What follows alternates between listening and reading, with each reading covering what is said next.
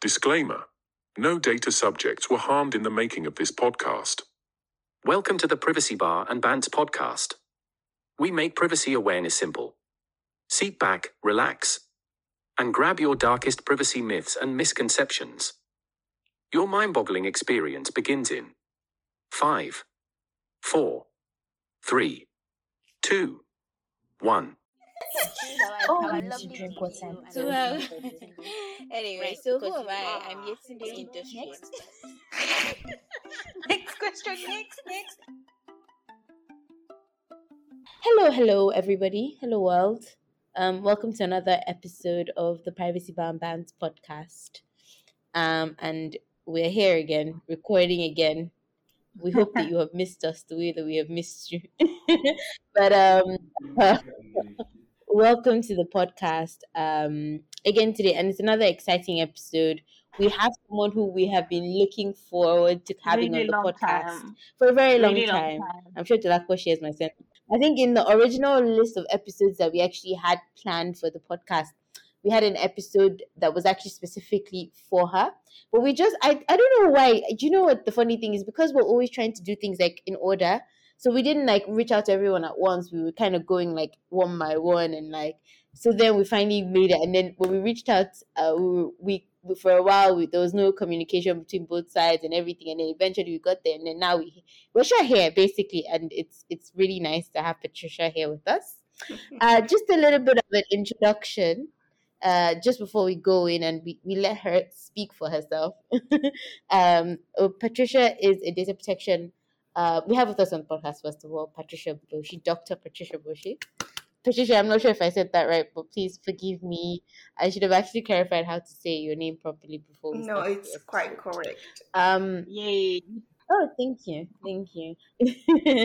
um, Dr. Patricia is a data protection con- consultant and researcher and trainer at the University of Passau. Um, she holds a PhD in law, so she's she's like us. Also, she has you know the the law aspect to her, but she's also like a data protection person. Um, I think that Dolapo and I can both say that we we can relate. Um, and she has a, she did her thesis on um data protection legal reforms in Africa, um, and she has an LLM in IT and telecommunications law. She's also the co-founder and co-director of African Law and Technology Institute of the African Law and Technology Institute, um, a research institute that's focusing on the interaction between law, technology, and society from an interdisciplinary perspective. So we have the great honor of having on the podcast today, um, Dr. Patricia. Welcome, welcome, welcome. How are you Thank feeling to be so here finally? I'm, I'm actually very excited because I remember the first time you reached out and it took me some time to respond because I was not, um, you reached me out uh, uh, through LinkedIn. And at that moment, I was very hooked up with something else and I wasn't at LinkedIn for about, I think, two weeks or something. And then I came and found, uh, I I saw your message. I was like, oh my, I, I, I hope this girl doesn't feel like I'm undermining her efforts or so I responded and you responded and we planned and at some point we kept on replanning. But finally I'm happy to be here. I'm really happy I mean, to we're be happy here. to have you. Thank you. Yeah, we have so many like so we have little like podcasts. So it's actually quite exciting. I think every time that we have a new guest on the podcast, Uh-huh. I well for one for sure. I don't know about you, Dolapo, as well, but I I always look forward to is the fact that we're going to hear a different voice on the other end of the of the podcast, and the fact that we're going to hear new- there's always something new that everybody brings onto the podcast. And there's always one way that we learn. So i'm actually looking forward to today's episode. And today's episode which we're keeping a secret for like the next like few minutes um is actually one that i think it required us to even have a pre-recording meeting before we did this episode because it's that interesting um but before we get into like you know all that fun stuff um i just wanted to ask dr patricia how's your week been? How is your work in privacy going? What's going on in the privacy world on your end?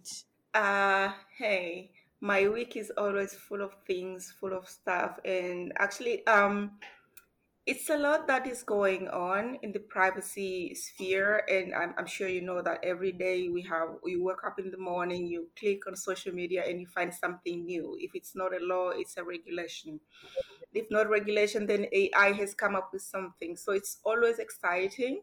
There's always something new to experience, to learn, to share. So my week has been that interesting. And I'm still mm. learning a few things, not a few things, quite a lot of things I'm still learning because every day is a, is a classroom for me. I open uh, my, my computer, I open my um, a browser and something pops up. I'm like, oh my, I, I had no idea about this. And it's something that I should have known. So my week has been a learning week, very active and very exciting week, at the same time, very exhausting. But I'm happy. I'm happy how the week went, and I'm looking forward for the next. And literally, I think every privacy person would say that. Yeah, and I mean, I totally agree that there's always something, yeah. a topical new issue or um, a new regulation or a new countries, you know, if they're reviewing their law, or there's a new bill, there's just always something, or or litigation case, there's always something in the privacy world. Yeah, yeah, mm, and that's that makes it very interesting. Yeah. You know, uh, uh, uh, area of professional. I mean, it's somewhere that where you, you you don't get bored. You can only get exhausted, but you don't get bored. True. I think it's even an over, over information. Like there's always something coming at you more yeah. the absence of stuff. There's yeah. something new. I think. I think it's probably okay. We're bringing into our podcast traditions now. We want to do a little bit of I don't know. I don't know how much of my email you actually read. um, I, am gonna hand over to Dolapo to deal to deal on this one because I feel like I'm the one that gets the, the flag for this all the time.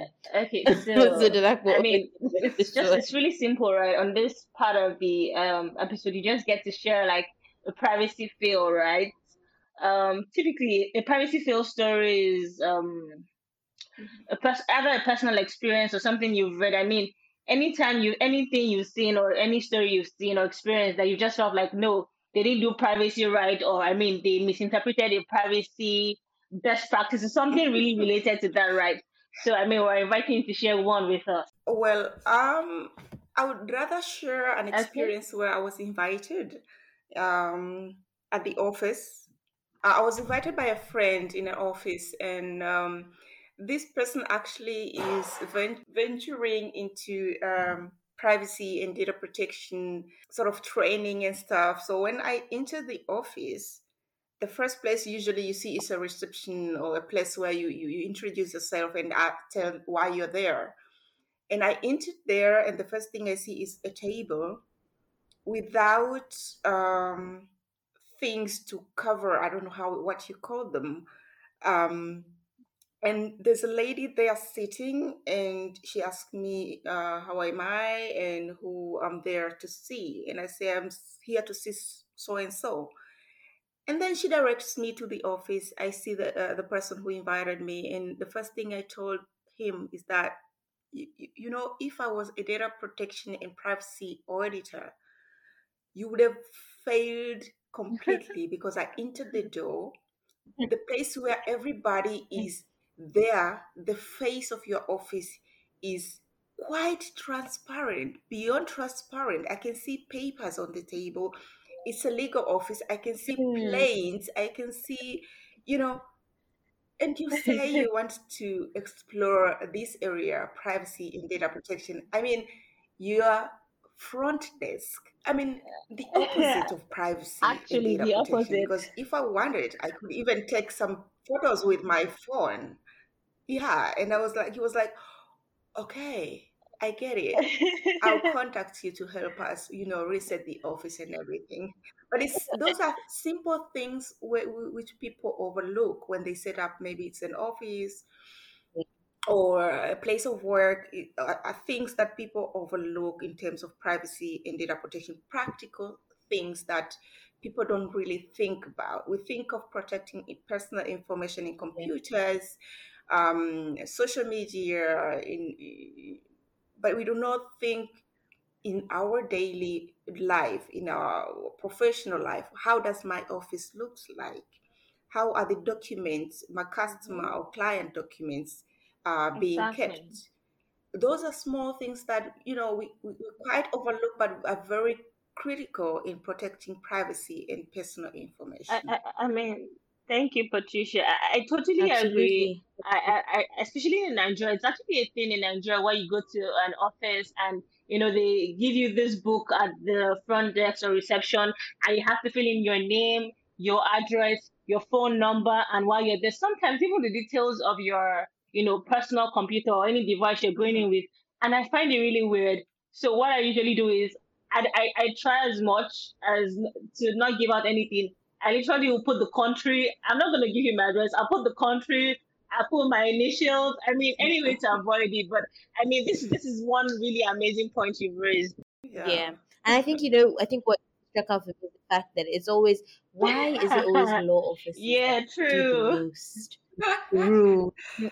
True. I think they always think of personal data only in terms of even when they do think think about it, they think about it mostly in terms of their clients, and you know that that kind of tie between. They don't think of data protection on its own. They mostly think of it in the context of com- their confidentiality obligations, which is a, a problem because th- there's there's the personal data of your employees, the personal data of guests, there's personal data of every single a person that you know you actively partake in, in or even passively partake in taking their data um, yeah. that you have to be conscious about. So I think yeah, it's actually quite an interesting point you've raised.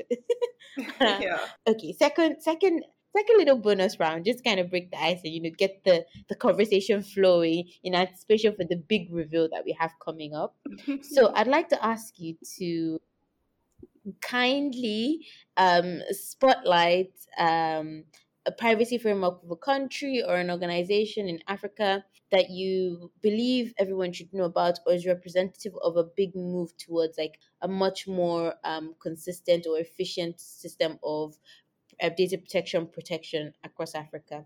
Because I think the reason why we're more specific on Africa as well is because we're a podcast that's focused on that, and also the fact that Africa is one of the areas of the world that's currently still um struggling a bit to you know get onto although we're making moves i just think it's mm-hmm. important to kind of spotlight our wins as well you know mm-hmm.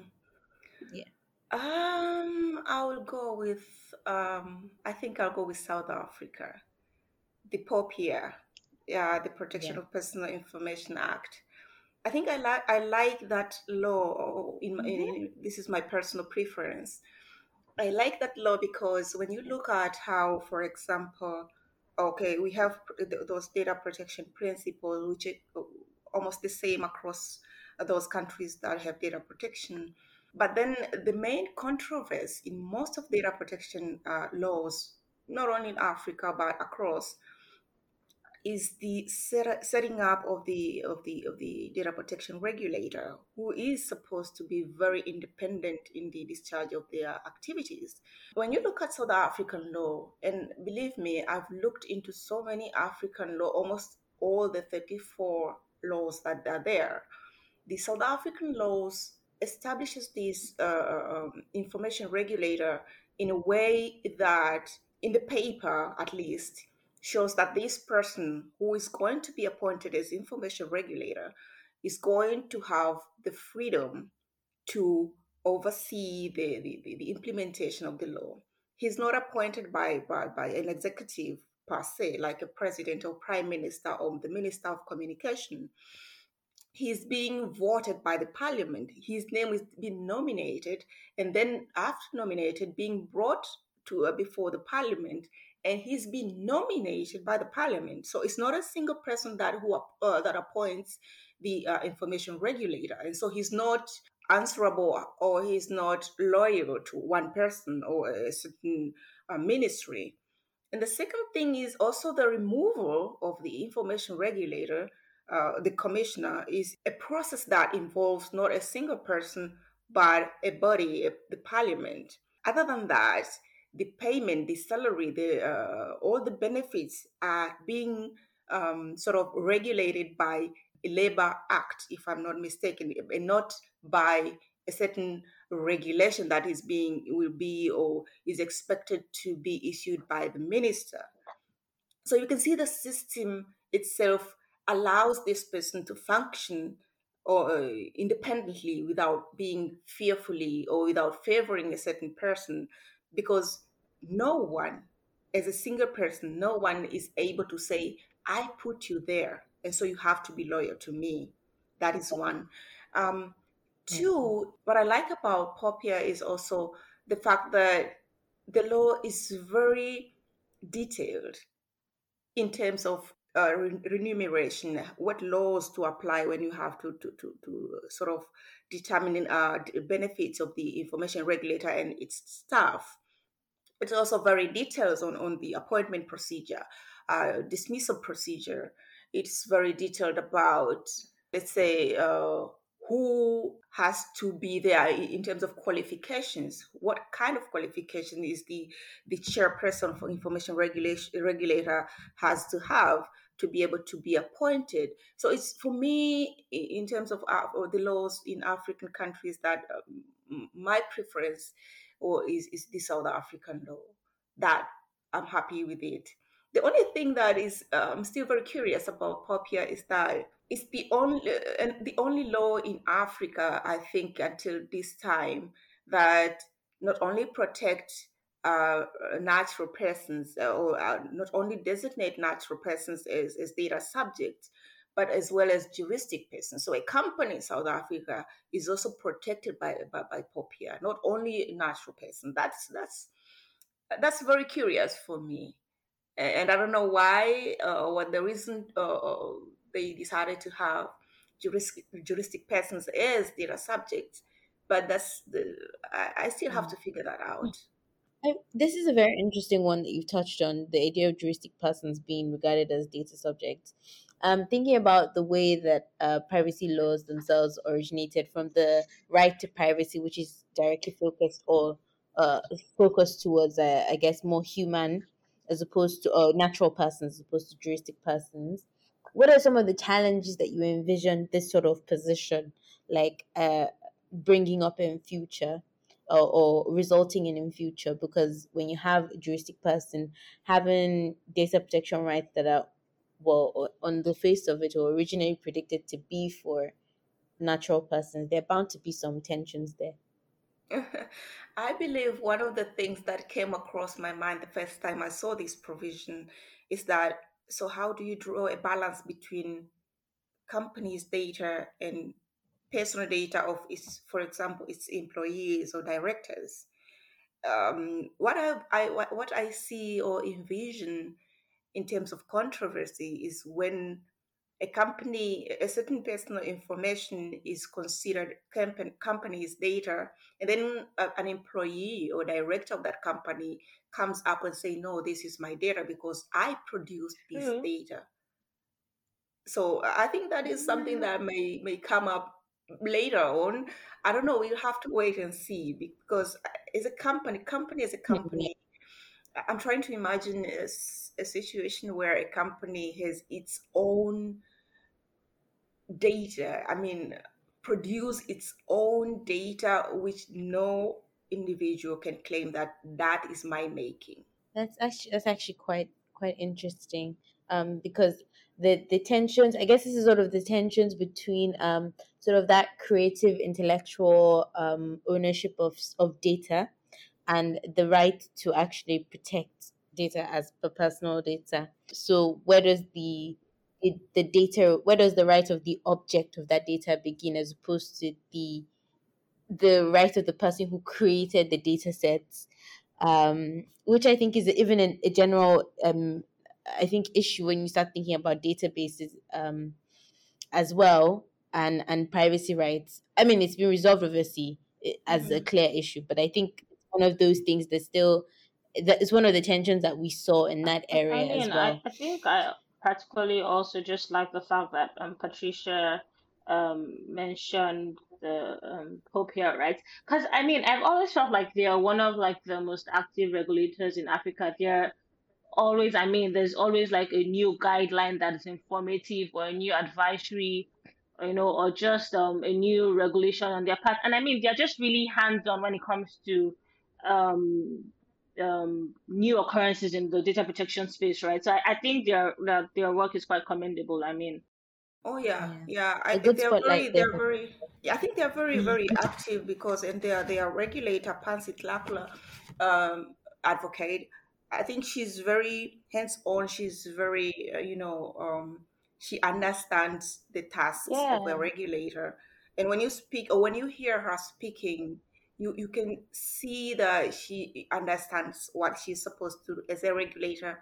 And you can see she's able to draw lines between acting as a regulator and acting as an advisor in, in, in, in the implementation of data protection to controllers.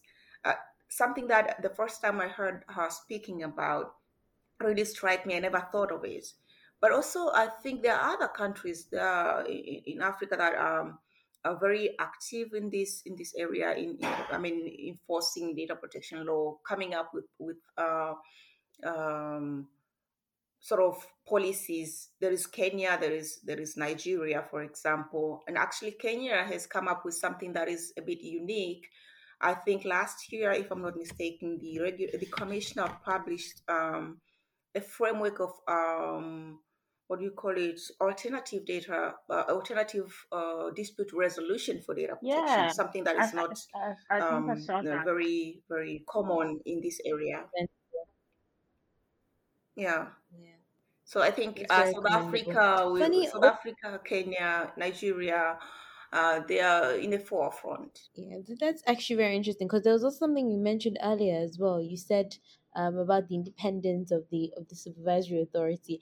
I feel like it would be unfair not to mention the fact that we have seen um, in the past couple of weeks the UK announced plans to sort of revisit um, the UK GDPR and Data Protection Act um, to sort of create a, recreate the office of what we know now as the Information Commissioner's Office uh, mm-hmm. uh, to then be, I think, the the Information Commission, which would then be under the supervision of the Secretary of State, um, which is a very different system to what was initially predicted when you know the office for the regulator was called to be independent. Mm-hmm. um so i just thought i wanted to get your thoughts on that. Are you familiar with what's going on in that area and and what do you feel about that?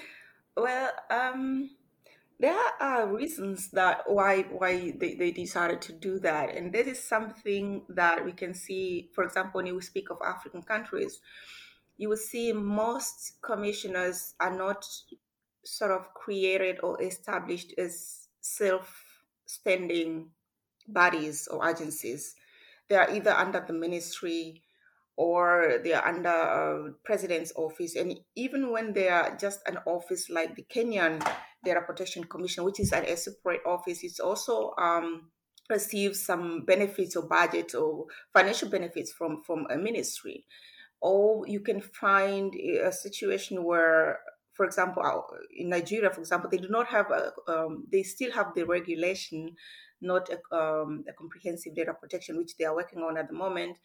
But uh, the same case in Uganda, you find that the commissioners are being set up under the ICT commissions or ICT regulators. So, uh, not to say or that when, when, yeah, this is not this does not mean that when an office is set up under a certain office that uh, it may not or it's not independent in terms of functions. It can still be independent but you know in the face of it when you see an office is under a certain office the feeling or the, the assumption you have is that that the, the upper office has power over the under office so um yeah. being under that, a certain office um, or ministry being under a certain uh, ministry or a certain office doesn't really uh, negate the independence of that organization or commission.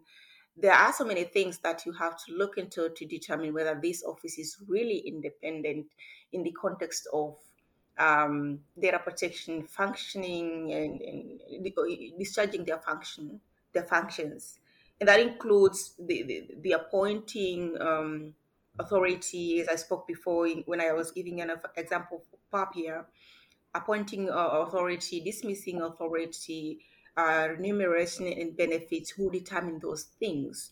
Those are the things that even if an yeah. office is self-standing and those aspects are controlled by a single person, that office may not be as independent as an office that is under a certain ministry or commission who, whose uh, staff uh, and chairperson is appointed by the parliament, for example.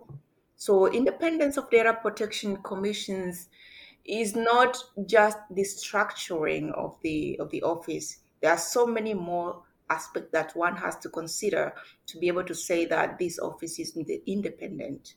Mm, that's a very fair point to make, Patricia. That's a very, very, very, very fair point to make. So independence also has to do with looking at it on a granular level. Okay, Dr. Patricia, you were just mentioning something about um uh you know uh some missing aspects of data protection laws in your country that you want to spotlight as well. Can you just let us into that a little bit? Yes. Um, you know, speaking about my country and the pitfalls of the Data Protection Act is a bit difficult because you know mother country and everything. but it is it is also sad that some of the things in the in the law are not very um, how do I say update up to date.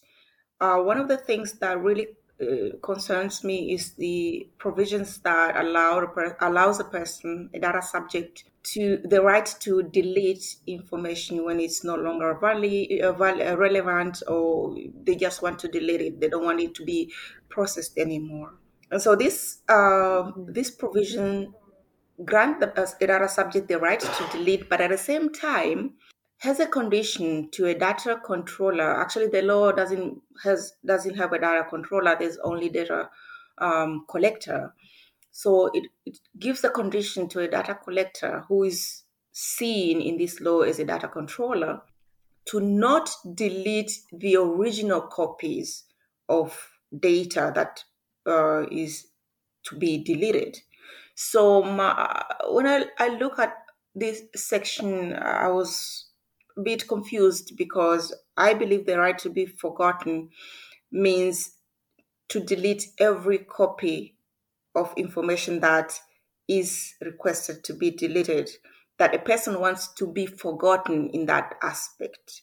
And so when you uh, when the law gives a condition to data control um, data collector that they should not delete the original copy of the information that is deleted, um, how do a person get this right to be forgotten? So that is one of the things that I yeah. feel I mean, is very critical in this law. Yeah. Yeah, yeah. never be forgotten at this point. Yeah. Yeah. That's that's quite a dangerous one to be honest. It kind of cancels yeah, it just defeats the whole, the whole purpose. Yeah. Ah, thank you very much that's actually a really good one. I feel like we've gotten a lot, uh, even more than we thought we would get, which is a sign of a good episode when you have more than you think you would get. Um, just so that I can stop keeping it on the wraps uh, for those listening, uh, on today's episode, we'll be discussing states and surveillance. Particularly, we're talking about democracy, elections, third country interference, and the role of data protection in basically shaping or protecting our democratic rights, basically, as is a subject. So, um, this is going to be a very interesting conversation. Uh, I feel like I'm so excited to have the conversation. I'm excited about the beginning of the conversation. Anyway, um, so let's start. Uh, very on a very light note. Um, okay, so we know this, there's this thing called state surveillance. Then there's this thing called data protection. Um, and then there's this thing called politics. Uh, and then there's this thing called democracy. And then there's this thing called elections. yeah, um, I like um, how you're being very well, careful and mentioning each concept. well, do these things sort of fit together? And and when we then say state surveillance within the context that we have identified, all these key ideologies that we have mentioned, um, what do we mean by state surveillance in those settings? Well, I guess as Ares said, Yetunde, you're very clever. You're trying to avoid the risks of being direct and you you just throw the ball on me so that I can you know I'll try to go around like you did. So I, I believe you wanted to you want to speak about um, surveillance and uh, uh, data protection in terms of political uh, processes and surveillance that is done um, in a way that influences voters or influences elections. Mm. Well, to begin with, I think uh, the best example would be the, the, the 2016 US election, which, as we all know, uh, it was tainted with, um, uh, I don't know what to call it. It was uh, whether allegations that there's an um, an Asian country that was uh, surveilling and um, uh, launched cyber attacks to um, election infrastructure to be able to undermine democracy. And so uh, the idea actually, what happened is not just surveillance. There were there are two things here involved. There is surveillance, that is the first aspect, and there is cyber attacks. So surveillance, what it does is to look into um, behaviors. It's like um, targeted ad- advertisement. You look into behaviors of people uh, on on their online activities because, as you know, most of our political discussions are now taking uh, taking place on the digital sphere. So you surveil those conversations and discussions, and through that, and uh, using technology, you may be able to determine or to sort of guess where the election is going or who has um, a lot of people on their side. And so, if you want to reverse those, um, you know, the processes, what you do is you introduce misinformation to influence voters to, you know, vote for someone you think you want to win. So, what, what, what was done, uh, or what is said to have been done during the 2016 election, is that the, the, the, the Asian country had um, employed surveillance and the use of, of uh, technology to influence voters and to drive political agenda in, in the US. And um, what they did is they used, for example, misinformation. One of the things, uh, one of the uh, information that is, was, was was spread is that one of the Republican candidate was uh, had dropped out of the of the race, which was not true uh, that means voters will think that okay this is this was supposed to be my candidate. So if he's no longer running then well i can vote for someone else. So that will affect or will the votes in some uh, somehow. Another thing that they use is the use of deep, deep fake videos. And they will use those showing that a candidate is maybe campaigning but saying things that obviously the voters wouldn't want to hear. And through those deep fake, fake videos, they also spread misinformation, which at the um, at the end of it, they drive or they drove political agenda and they sort of influence the voting process. Another thing they also do, which is okay, at the moment we think we only think that this is useful for um, consumers selling their uh, items or services. But the use of, um, uh, you know, um, targeted ads, for example, you know, even in the, mm. the at the moment at the 2020 elections, because of COVID, a lot of people couldn't go to vote or, or to, to where they could vote physically. So they use vote mobile yeah. apps, voting apps.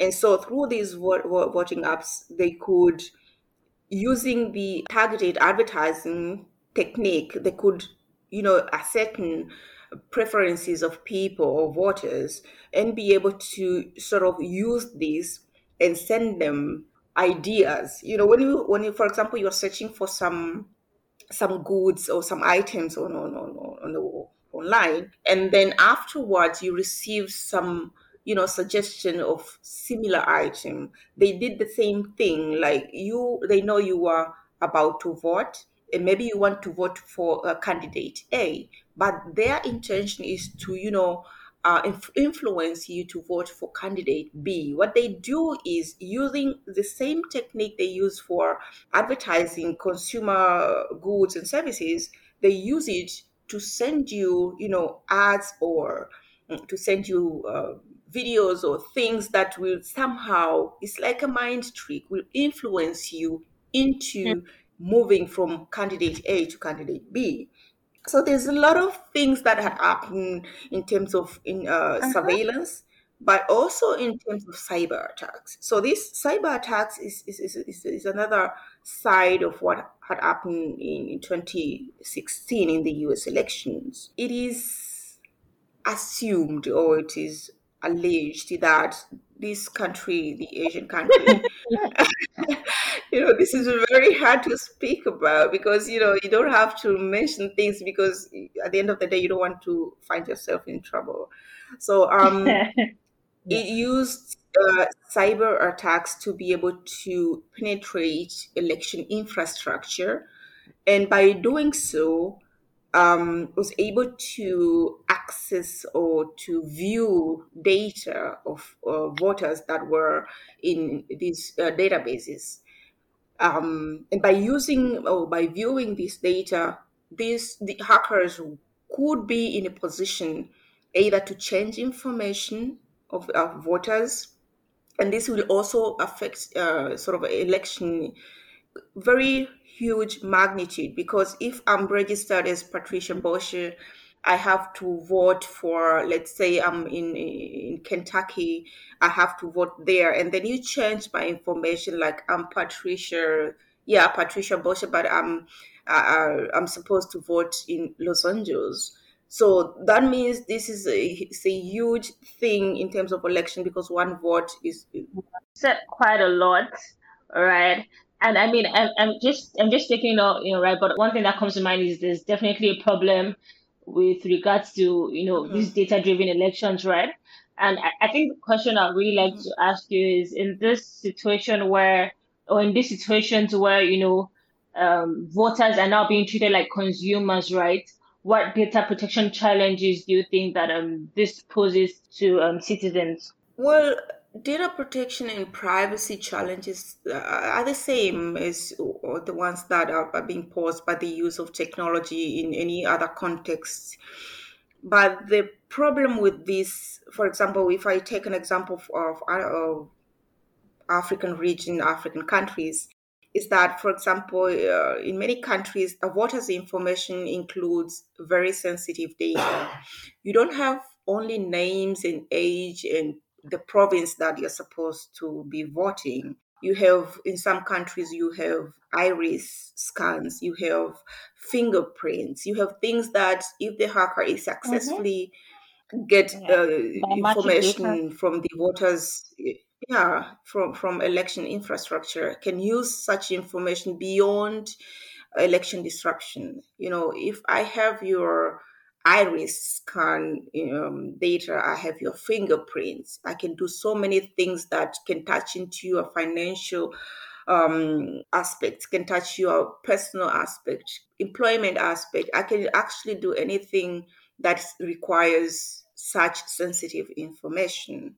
So that's that's the, the, the downside of it. I just wanted to sort of get into something you said earlier. So you kind of set up the stage for us for this conversation by really taking us through all the different avenues uh, through which we can get that sort of third party or third state interference in, in elections.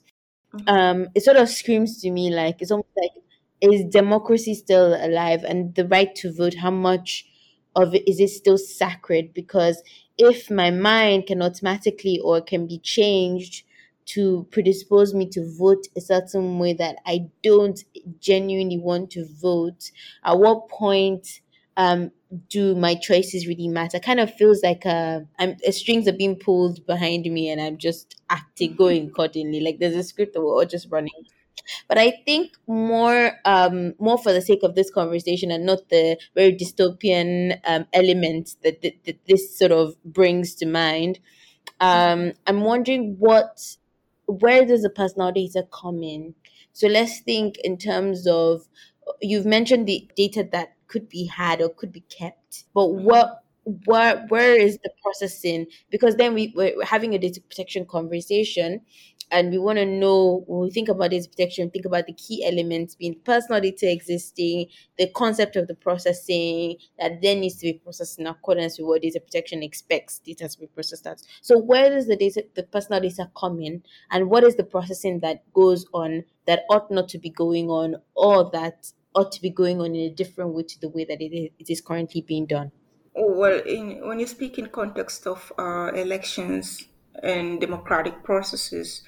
When, for example, in this, in the case of the U.S. Uh, election uh, into 2016, is that personal data was used for purposes that were not intended, or maybe the voters did not intend for such information to be used in in, in such manner for example, when they use information to influence, they didn't expect or they, they didn't provide their information so that they can be influenced, politically influenced. So that is beyond the purpose that uh, for, um, for the data they offered or the data they submitted for purposes of voting, for purposes of political um, processes.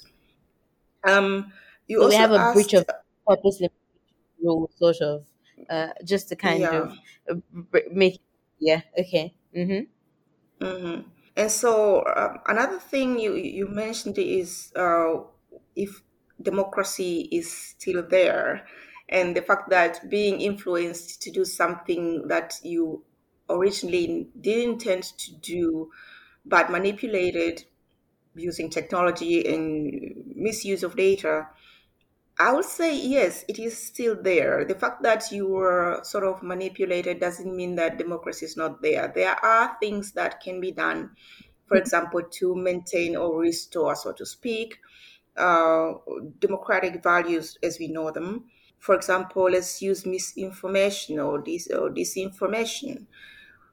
There could be some things that can be done to counter uh, counterattack that for example, I'll give you an example of um, a platform. I'll go back to, to Tanzania, a platform in Tanzania, Jamii Forum, it's called. This platform allows people to share their or to, to have their civic participation online. They can share anything and everything about anything and about anybody. But there is something they call it Jamii Check that means you provide information however you want it to be. And the people behind uh, this platform are working as minions to cross check and confirm those information. So what you see is that when information is posted, it could, it could have a red tag. If there's a red tag, they did mm-hmm. not remove that information. They leave it on platform, but they red tagged it. That means that information is false. If the information mm. is blue, I mean green tagged, that information had been verif- verified and is true. If it's yellow, that means that information is 50 50. There are so many techniques that can be used to uh-huh. uh, counterattack the misinformation and things that can influence people at some extent uh, to be able to, you know, maintain or restore the integrity of information and in- integrity of, let's say, election. Well, this is quite interesting actually because uh, we then wonder why we don't see some of these tactics already being taken up by a lot of the bigger uh, social media or forum like social media platforms, red flagging, so, such that, and even that's for stuff that is actually being posted by um, by data subjects themselves. But then we then even move to the area of advertising, which was one of the key elements that you introduced earlier. Mm-hmm. As one of the, the tools used to influence uh, voter voters and their participation in elections, um, we then wonder why those sort of tactics are also being employed towards the sort of nature of advertisement that goes out, uh, and which was something that I think we can all sort of see, uh, say, oh, what we one of the things that was highlighted in the run up to the 2016 elections for the US as well, or in mm-hmm. the course of the 2016 elections. So, what are your feelings about that, and what do you think is possibly the explanation? Is it that there aren't enough minions to cover for the larger social media platform, or is it just that it's it's a little budgeting issue? well, I, I hate to be the devil's advocate, but I don't think that there isn't enough minions to be able to verify and cross check information. is that I believe, and this is my personal opinion, I believe that those owning social media platforms are not either not motivated or not do not really care. You remember during mm. the 2016 election, there, uh, for example, Twitter and Facebook tried to pull down uh, anything that was considered misinformation, false information, damaging information. If they could do that during that time, why can't they Period. have something that yeah. is sustainable? It's always there to cross check information and make sure that information that is available in their platform is at least correct to some extent. Use the same method, for example, like Jamii Forum. I mean, yeah. if you are able to do it, why not do it in a sustainable manner? Because misinformation doesn't only come during election; it is something that is built slowly. Yeah, I mean, it is something that is doable. So it's a, it's, a, it's really a matter of choice here. Um, yeah. also wanted to as well in, in, in the course of this conversation, we've consistently referred to the 2016 US elections.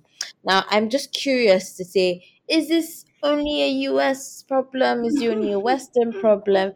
Is it only a small scale problem? Is it a large scale problem? Should we be worried about it?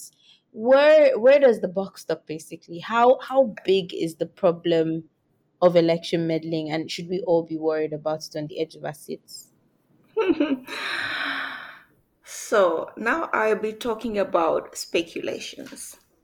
So this is not hmm. just hmm. the US problem. there, there are speculations that the the Asian countries are in a campaign to undermine Western democracy and uh, NATO members' democracy. You know, and this has hmm. not just happened in okay in the US. It happened in the very huge magnitude and you know it's about 21 states that received a cyber attack attempt.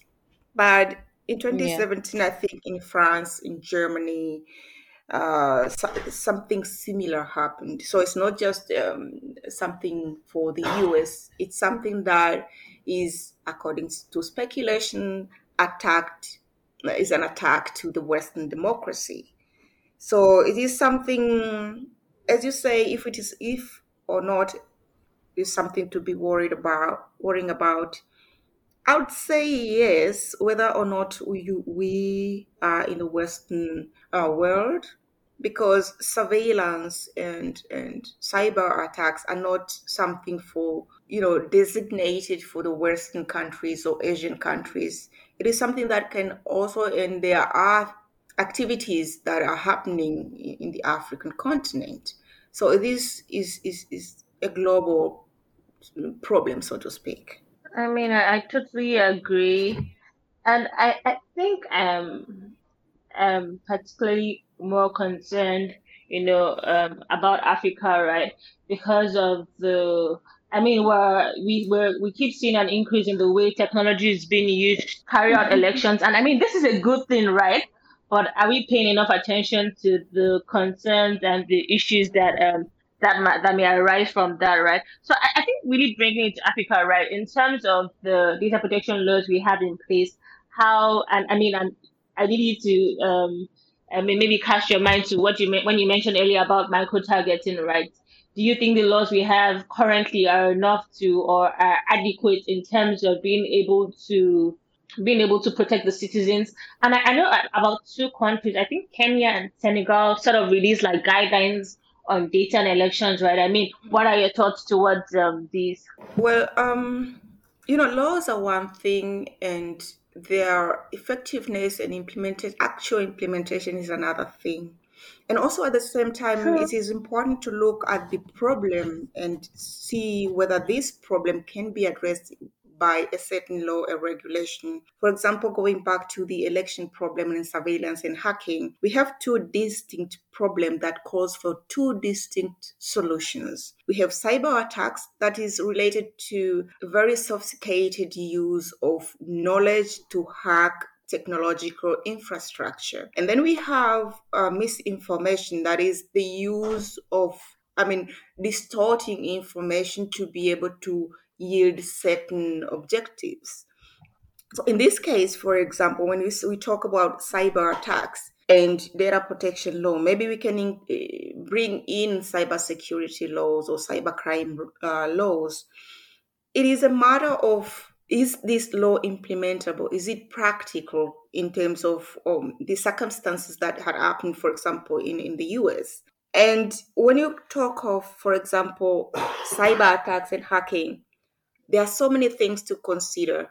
The use of technology. What kind of technology are we using? Is this technology vulnerable to hackers?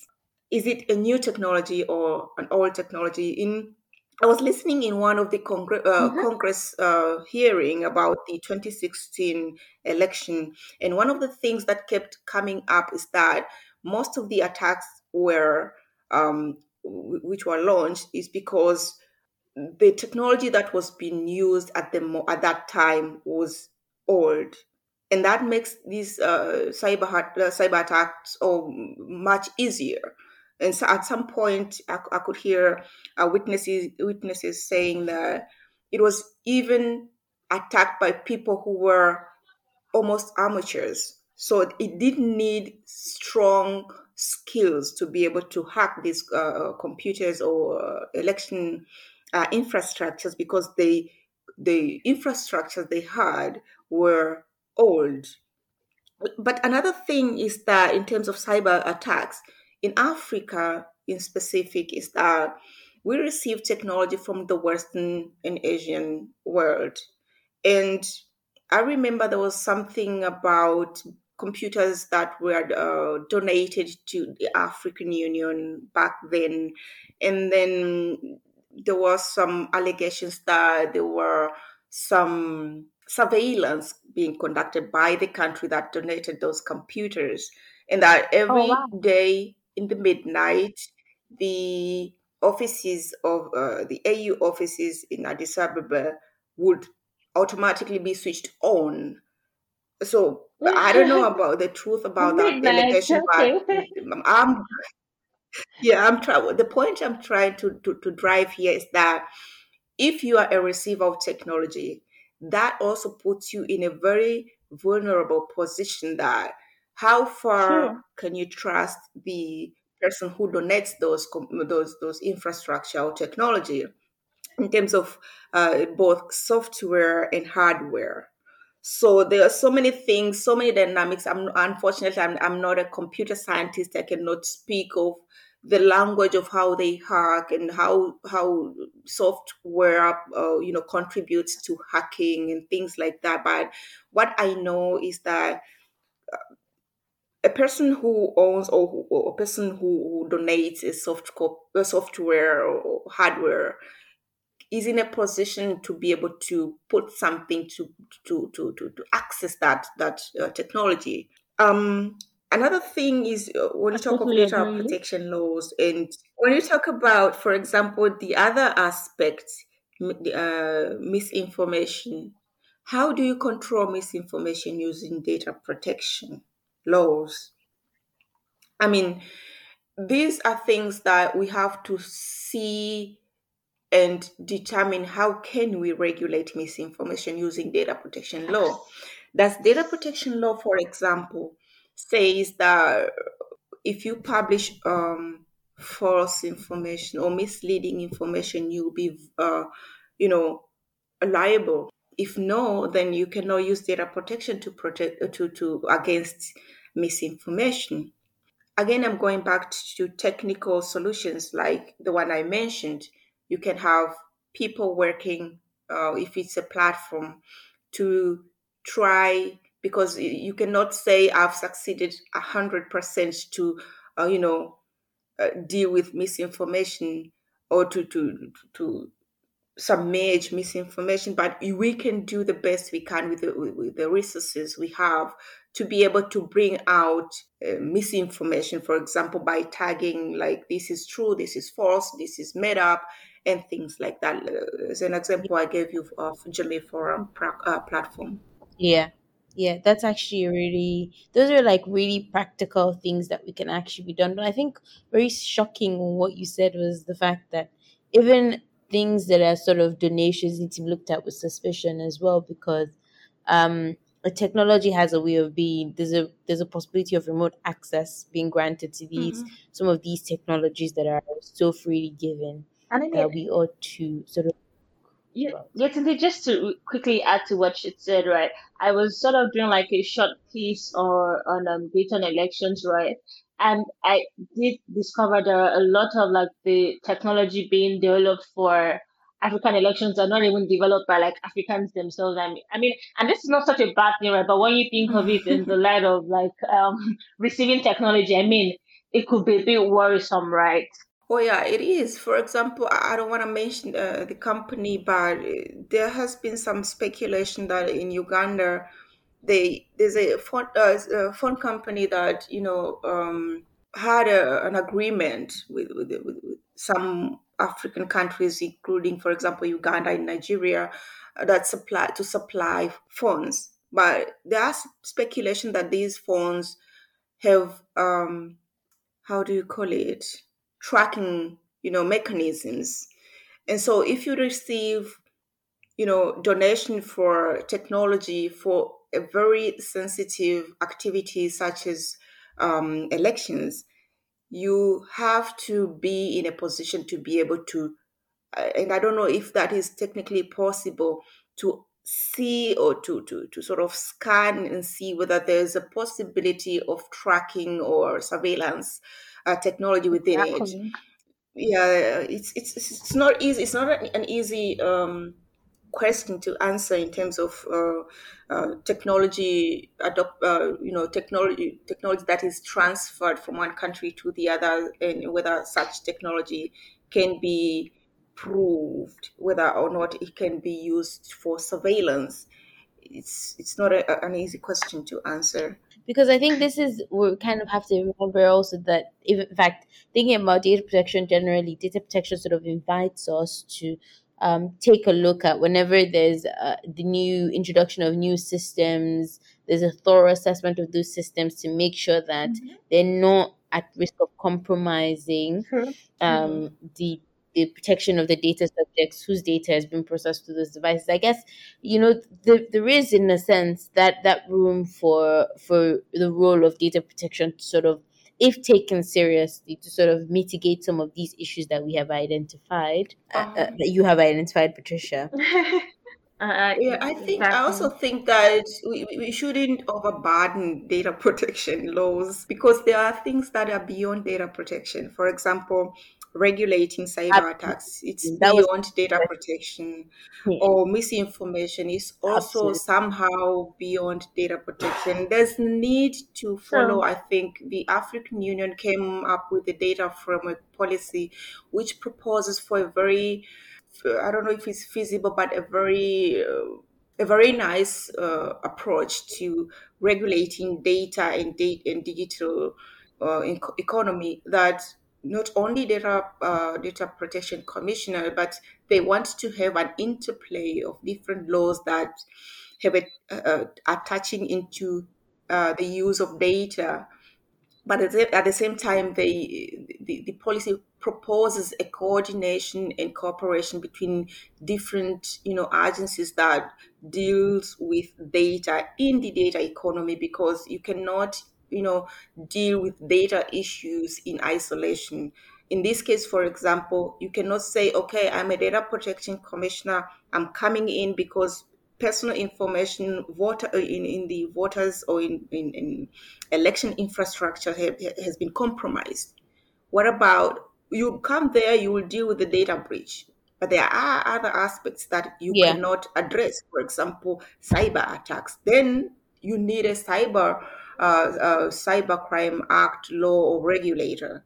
And then you have information distor- distortion or inf- misinformation. That is another law there are so many things that you know uh, are dealing with data that cannot be addressed with just a single law like data protection law and that that's why i think i really applaud the african union the, uh, their proposal for um, you know uh, a major sort of a major of, of these uh, these commissions uh, they propose of data protection uh, i think copyright i think consumer protection in um, uh, intellectual uh, intellectual right i think i don't remember them quite well but those are agencies that mm. deals with the use of data just a kind of as we're kind of moving gradually towards like a, a good point in the conversation before we start getting into some other things which i would very much like to talk about but I, I don't want to take too much of your time.